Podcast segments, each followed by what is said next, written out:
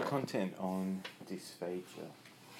Um, we're just going to run through what's been done so far, and we're not really going to discuss an case in this one. Um, so the red flags for dysphagia include age over 50, recent onset of dysphagia, any unexplained weight loss, painful swallowing, uh, progressively worsening dysphagia, dysphagia for solids as opposed to liquids, got hiccups, hoarseness, or any neuroscience. Uh, and the reason that they're the red flags is because you're trying to exclude the serious disorders, which are basically head and neck cancer, um, any esophageal opportunistic infections from AIDS, uh, stricture, such as benign peptic stricture, uh, scleroderma, multiple sclerosis, myasthenia gravis, Parkinson's, eosinophilic esophagitis, and subacute thyroiditis. Uh, the probability diagnosis in dysphagia is basically it being psychogenic, tablet irritation, pharyngotonsillitis or GORD. The pitfalls in dysphagia include foreign body, drugs, subacute thyroiditis, extrinsic lesions, esophageal web, eosinophilic esophagitis, achalasia, and an upper esophageal spasm. So it's important to differentiate between dysphagia for solids and liquids. This is a very important point in history.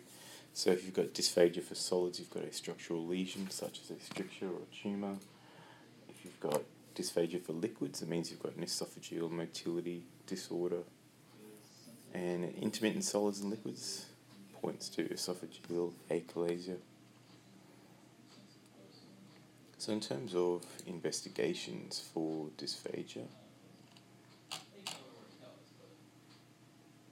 you might want to look at full blood count for anemia. That might point you to GORD or uh, you know bleeding um, malignancy.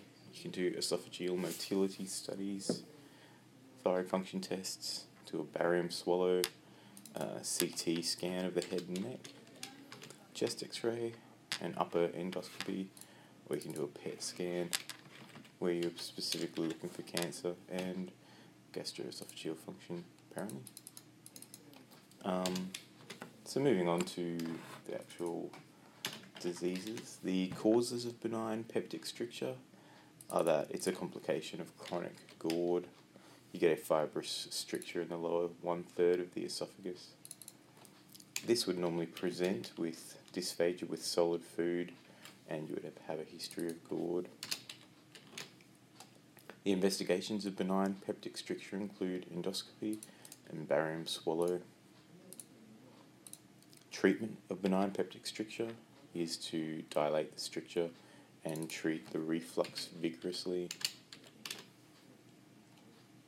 Features of esophageal cancer on history are dysphagia at the beginning of a meal, dysphagia for solid food, increasing over several weeks, hiccups, hoarseness, cough, discomfort or pain, and striking weight loss. Associations of esophageal cancer are GORD, smoking, and Barrett's esophagus. Investigations of esophageal cancer include upper endoscopy, barium swallow. Moving on to achalasia.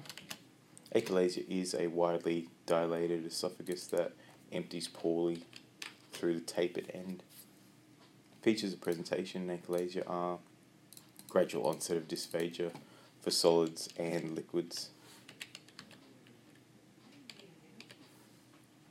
with fluctuating symptoms.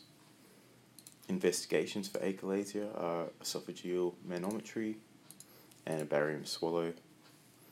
And treatment for achalasia is a Botox injection into the esophageal sphincter and pneumatic dilatation of the lower sphincter. Moving on to causes of odynophagia, which is painful swallowing.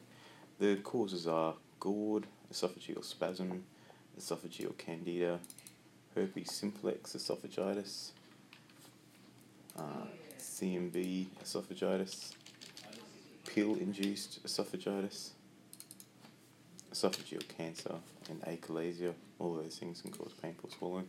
So think about GORD, uh, infections with candida, CMV, or HSV, which you'd probably get as a result of a HIV infection with your CD4 count below 350 uh, or even lower, 200.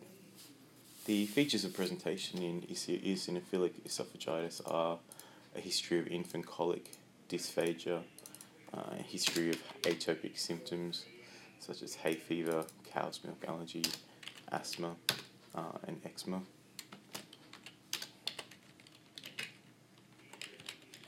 The investigations in eosinophilic esophagitis include endoscopy, full biopsy, and a raised total IgE. Management of eosinophilic esophagitis. Uh, to remove the offending food, you can use iron buscopan and you can use swallowed topical corticosteroid.